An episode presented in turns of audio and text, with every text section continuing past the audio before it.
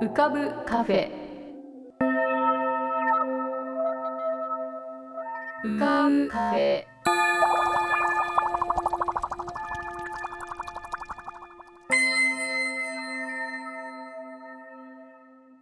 2021年11月12日。こんばんは。ようこそ浮かぶカフェシーズン5へ。カフェ店主の幸代です。浮かぶカフェでは月みたいにぽっかり。面影みたいにぼんやり。飛行船みたいにゆったりアイデアみたいにパーッといろんなものが浮かぶことになっております。少し浮かぶこともかなり浮かぶこともございます。地上では不自由なあなたもここでは自由です。重いもの硬いものは入り口で脱ぎ捨てて軽くなってお過ごしください。今日も浮かび上手なお客様の素敵な声をお届けします。ではごゆっくりお過ごしください。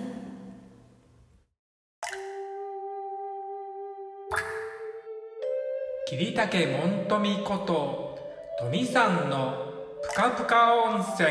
独り言。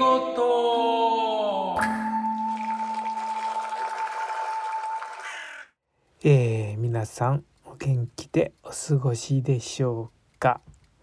本日もぷかぷか温泉にご入湯いただきまして誠に大きにありがとう。サンキューベルマッチ。です。はい。えー、今は大阪におります。ね。えー、全国的だと思うんですけど本当に、えー、秋なのにね。あの結構朝晩寒くてね。あの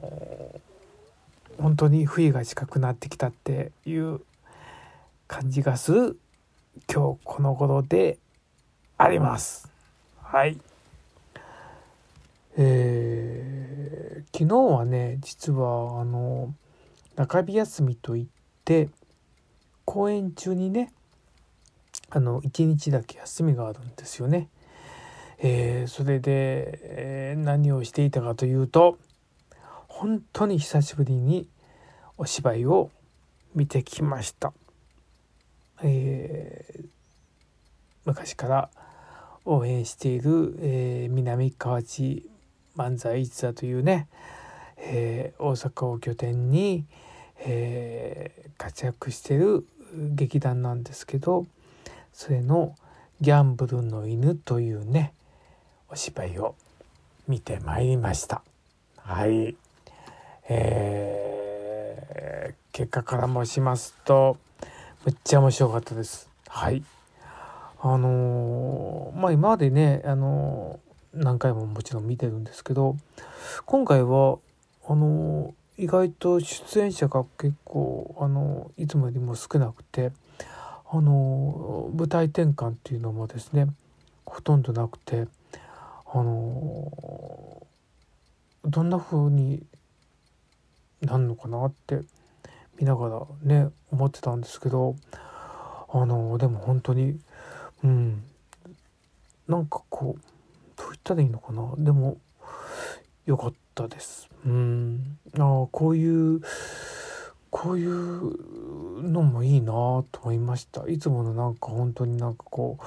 どう言ったらいいんだろう。いろんな要素が取り入れられてるっていうのもいいんですけど割とこうシンプルなこう演出もあの分かりやすくていいなと思いましたはい。あの、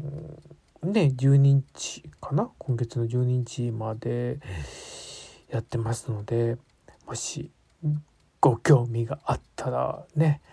えー、一心シアターククラクグラックかな？でやってますのであの見に行っていただけたらいいなと思います。この後多分ね高知とね東京でもねやると思うんですよ。もしも皆様あの本当にこれを聞いている方で、うん、あの行ってみたいなと思う人がいるんだったらね行っても損ありませんので、はい、えー、見ていただきたいと思います。うんあのねあの僕ねもちろんあの本当に今回この生のね芝居を久しぶりに見てもう生の良さっていうのをね本当にあのつくづく感じました、まあ、自分たちもそういうね、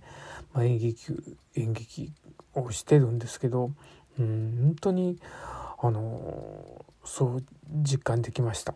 うん、であの僕ねよくね解説でもね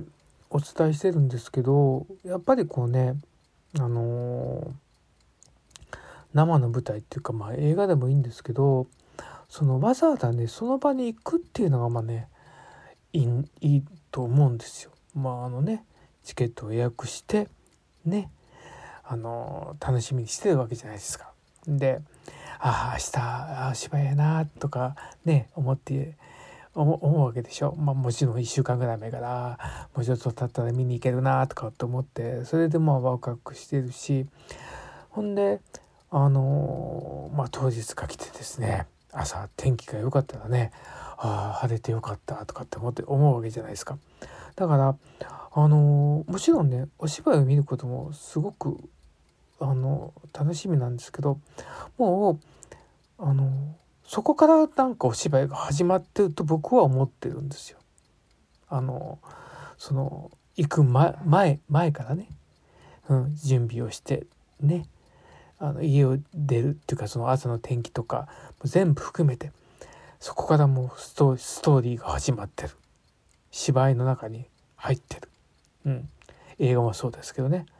わざわざ行く時はね、うん、でまあ行って電車が混んでたなとかねなんか、うん、いろんなことを思いながら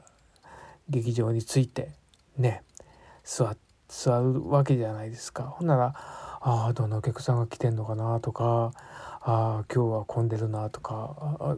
空いてるけど今からお客さん入るのかなとかいろいろ考えたりですねあと音楽が鳴ってるとまあね映画だとねそのサントラ版がかかったりとかあの、ね芝居だとそれに関連した音楽がかかったりとかしてるじゃないですか。それをなんか聞きながらねこうどんどんどんどんテンションが上がっていくっていうかワクワクしてねあの高揚感がたまりませんよね。うん、だからあの本当にこう、うん、それが味わいたくてなんか、うん、お芝居を見に行くのかなと。んで舞台が開くと自分と一緒の生身の人間の人が声を枯らしながらね一生懸命こう演じてくれててうんそれを見るとあの本当にそれだけでも感動するんですけど物語の世界に入っていくとなんか別世界に連れて行かれるっていうかいざなわれるというかね本当にうん生の演劇映画いいと思います。はいで全く話が変わるんですけど最近ねあの相変わらずね詩は作ってるんですけど僕の中でねめちゃくちゃこうちょっと変化してるっていうのはあんまりね詩がね長くならなくなっちゃったんですよね。めちゃくちゃ短くなってきてます。うん、というのはね、まあ、長く書こうとも長く書けるんですけどあの結局言いたいことっていうのはまあそんなになくてたった一つっていうの時もあるしあの鍵あのその言いたいことを伝えるためにまああの前後にこう言葉を作っていくという作業をしておりますけどなんかうんそれを言いたいことに対してそんなに付け加える必要はないんじゃないかなと思い始めてうんここ最近は短くなってますけどまた分かりませんけどね。でまあインスタにも載せるかもしれませんけど最近作った詩を最後に読みまして本日の「ぷかぷか」にしたいと終わります。えー、むちゃくちゃ短いですよ。うん、これはねあの本当にその休みの日にねなんか天気がいいのに天気違う天気がね不安定だったんですよ。晴れたと思ったら雨が降ってなんかそんな繰り返しだったんですよね。んでね空が晴れてるのに雨がポツポツと降り出したんですよ。で僕の庭に木木があるんですけどその葉っぱにねちょうど大きな雨粒がねポンポンポンポンと当たってまるでねピアノの鍵盤のようにね見えたんですよ。で詩を作りました。雨ピアノめっちゃ短いですよ。雨ピアノポツポツと雨が降る庭の葉っぱに雨が降る雨が叩く雨の音葉っぱの鍵盤に雨ピアノ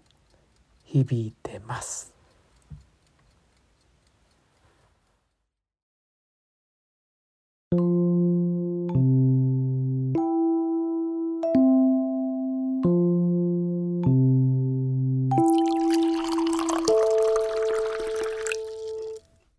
えー、先週は店主の私の講演の途中ということでなんかお店のこの浮かぶカフェの方はもうギリギリの開店という感じで必死の形相だったんですけれども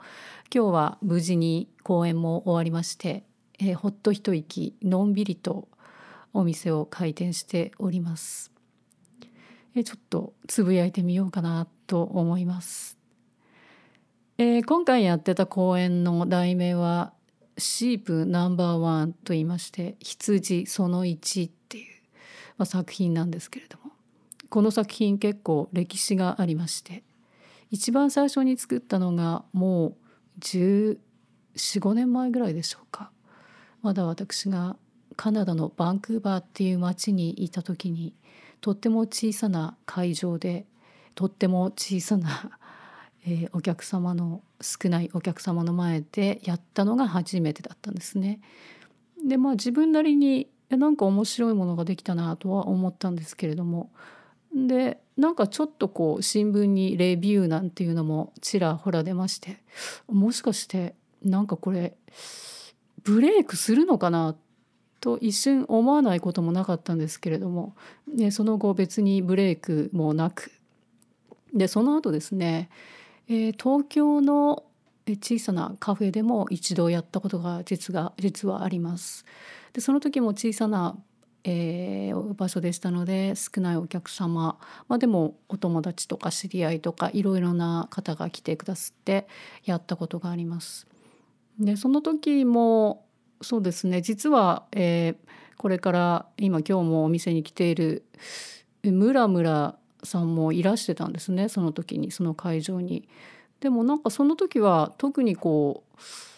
反応がない感じでぱりなんかあんまりこの作品ちょっとピンとこなかったかなっていう感じだったんですね。そしたらですねムラムラさんが10年ぐらい経ってから「あの作品いいよね」って「遅い」もうすぐに行ってほしいって思いましたけれどもまあでもその間も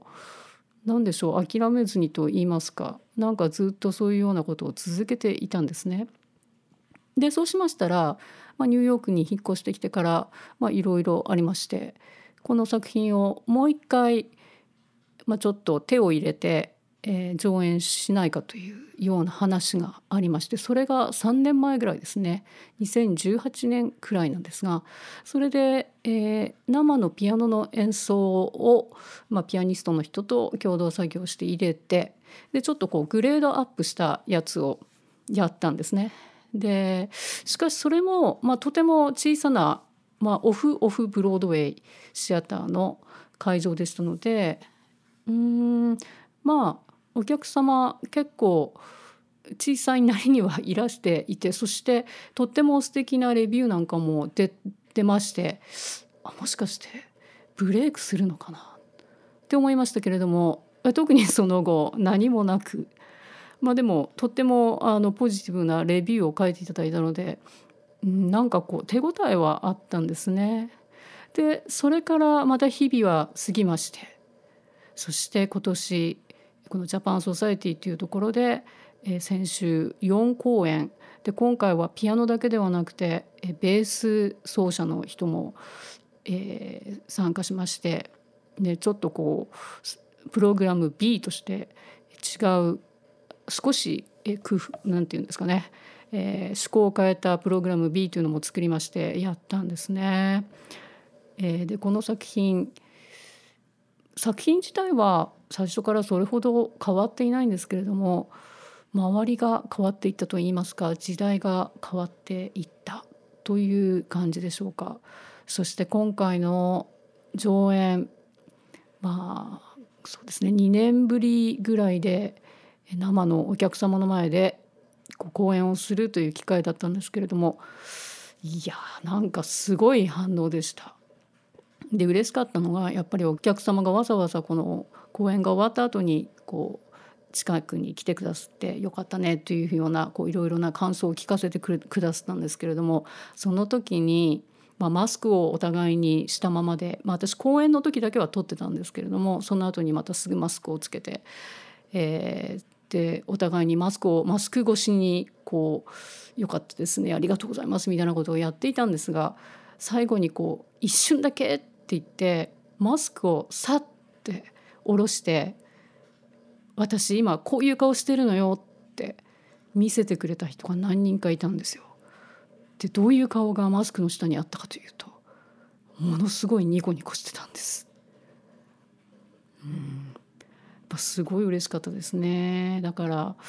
やっぱなんか続けてよかったなっていうこの羊のまあ羊が冒険する話なんですけれども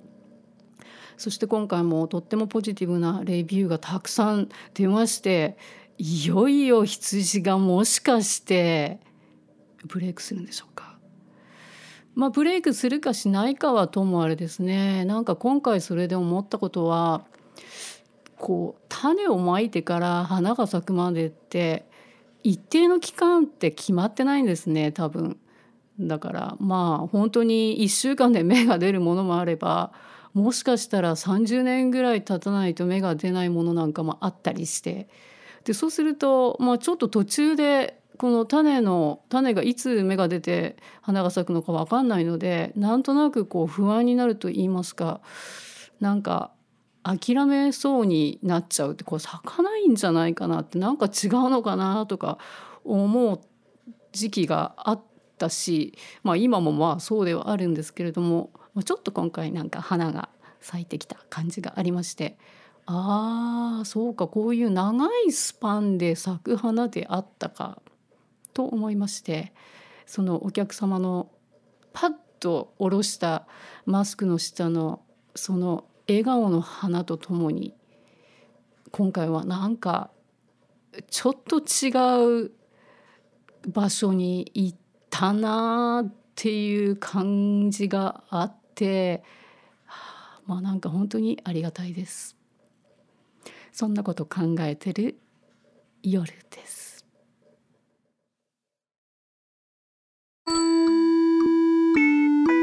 村村こと村島正彦のふらふら街歩き。こんにちは。すっかり秋も深まってきましたえー、日の出の時間も刻々と遅くなってきました、えー、今日11月12日の東京の日の出の時間は6時13分だそうです。僕はね、えー、日にもよりますけど、え5時とかに起き出して散歩に出かけることが多いのでそうすると全く暗いうちから今頃だと歩き出すことになります。僕が早朝に街歩きをするようになったのは今年の6月からと言いましたけれども、まあ、ちなみにですね6月中旬頃の、日の出の時間っていうのは、えー、4時25分なんだそうです、えー、4時前にはね空が白み始めるので、まあ、今の季節とは全く違いますよね、まあ、4時なんてもう真っ暗夜中って感じです。とはいえ、まあ、4時とか5時とか、まあ、人が活動してるかというと、まあ、夏も今秋もですねそんなには変わりません。ただそんな早朝歩いていてもわずかですけれども知り合いとばったり会うということがあります。それは駅近くのパン屋さんのご夫婦です、まあ、共同駅のほど近くにね、えー、ご夫婦2人でやっている81ベーカリーというパン屋さんがあってまあここのバケットが美味しいんですね食パンも、えー、うちの朝ごはんのパンはだいたいここで買っています。そのパン屋さんのご夫婦がちょうど5時前後5時前かなくらいにお店に、まあ、自転車で2人で出勤されているんです、まあ、散歩途中に、まあ、すれ違うことがまあまああります。最初はねあちらもあれ？お客さんこんな朝早くって感じでしたけれどももうすっかり早朝の暗いうちから、まあ、徘徊する近所のお客さんとしてもうびっくりもされずにお互いおはようございますと挨拶する仲になりました朝一番早いのはパン屋のおじさんって歌がありますけれどもまあその通りなんでしょうね。朝の5時に出勤されてその81ベーカリーさんは9時半開店なので、まあ、4時間半仕込みやパンを焼く時間が必要だということなんでしょう、まあ、すごいですよね。僕は最近気ままに早起きの生活になったんですけれどもお仕事としてずっと早起きを続けるのはね、まあ、すごいですよね。まあ、たまにはねその81さん以外のパン屋さんも試したりしています、えー、早朝早朝にね街歩きをしていると、まあ、9時開店とかよりもうちょっと早い時間にお店が開いてくれていた方が嬉しいです、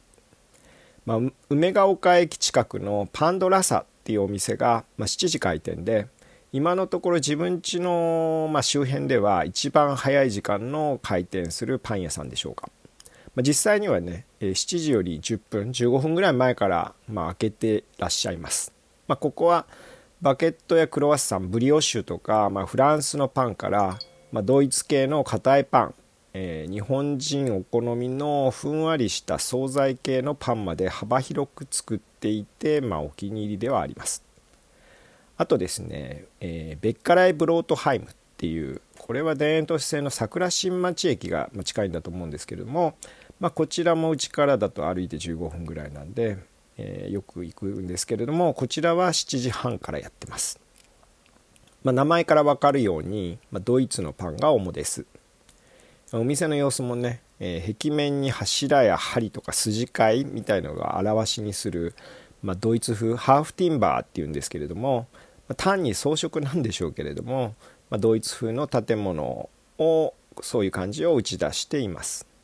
まあ、昨日はね朝早くこのパン屋さんでプレッツェル、まあ、パン生地をくるっと結んだような形のパンですよね、まあ、それからロースハムサンドイッチを朝ごはん用に買ってきていただきました、まあ、それからですねパン屋というのではないですけれども、えー、僕がかなり気に入ってるのは住所は世田谷区台沢なんですけれどもまあ、梅ヶ丘通り沿いにあるサンドイッチ専門店のチャウというお店です。まあ、サンドイッチ屋さんっていうのはこれ作り置きがあるわけではなくてですね全てお客さんの注文した後に作ってくれるお店です。トーストしてあるサンドイッチ、まあ、トーストしていないサンドイッチ、まあ、それぞれ恐ろしく数多くの種類がメニューに並んでいます、まあ、ハムだけハムとチーズ卵 BLT サンドとか、まあ、定番としてありますよね。まあ卵もよくあるあのゆで卵をマヨで混ぜた、まあ、コンビニでも売っているああいうタイプだけじゃなくて、まあ、オムレツを挟んだタイプとかまあエビフライポークカツとかね、まあ、オムレツにも、まあ、エビとかハムとかを、まあ、入れてくださいっていうような注文もできる感じです。えー、メニューも数ページあって、まあ、数えたことないんですけれども組み合わせなので、まあ、100種類は超えてんじゃないかな。まあそんなとこなそんなサンドイッチ屋さんです、まあ、イートインがあって、ま、コーヒーなどの飲み物と一緒にいただけます。もちろん持ち帰りもできます。このサンドイッチ屋さんですねチャウ、ま、なんと6時半からやってんですね、ま、それが朝早くこう歩く人としてはえ、嬉しいっていう感じですまあ、ネットでね情報を見るともう40年以上やってる老舗なんですね。まあ、つまりやってる方もですね、まあ、そんな年代です。おそらく見たところ、まあ、70代のご夫婦と見えるんですけどもが、まあ、やられています。えー、お店はねそのカウンターの中で、まあ、あのサンドイッチを作っていくご主人が作ってくれるんですけども、まあ、カウンター席と、まあ、テーブルが1つ、まあ、これは4人ぐらいかけられる感じですかね。はい。えー、最寄りの駅は、まあ、どこからも遠いんですけども世田谷代田駅が、まあ、近いんじゃないかと思います、まあ、15分ぐらい歩くんじゃないかと思います、まあ、僕は、まあ、北沢川緑道を散歩したら、まあ、それからちょっと離れたところにあるんですけども、まあ、あのその北沢川緑道を散歩した時に立ち寄っています、まあ、このお店チャウ、まあ、コーヒーも一杯一杯豆をミルでひいて入れてくれます、まあ、朝ごはんパンやサンドイッチを求めて街歩き。こうしたお店を歩いている途中に発見するのも楽しみです。ということで、えー、今日はパンとサンドイッチの話でした。今日はこの辺で。では。今日はカフェに姿を現さなかったヤンさんこと長谷川徹さんのヤンの歌声喫茶へのリクエストは浮かぶカフェ at gmail.com ukabucafe at gmail.com または番組ホームページの投稿ボックスよりラジオネームを添えてヤンさんに歌ってほしい言葉や文その他とりどりあれこれお題をお送りください。それでは浮かぶカフェまた次回のご来店をお待ちしております。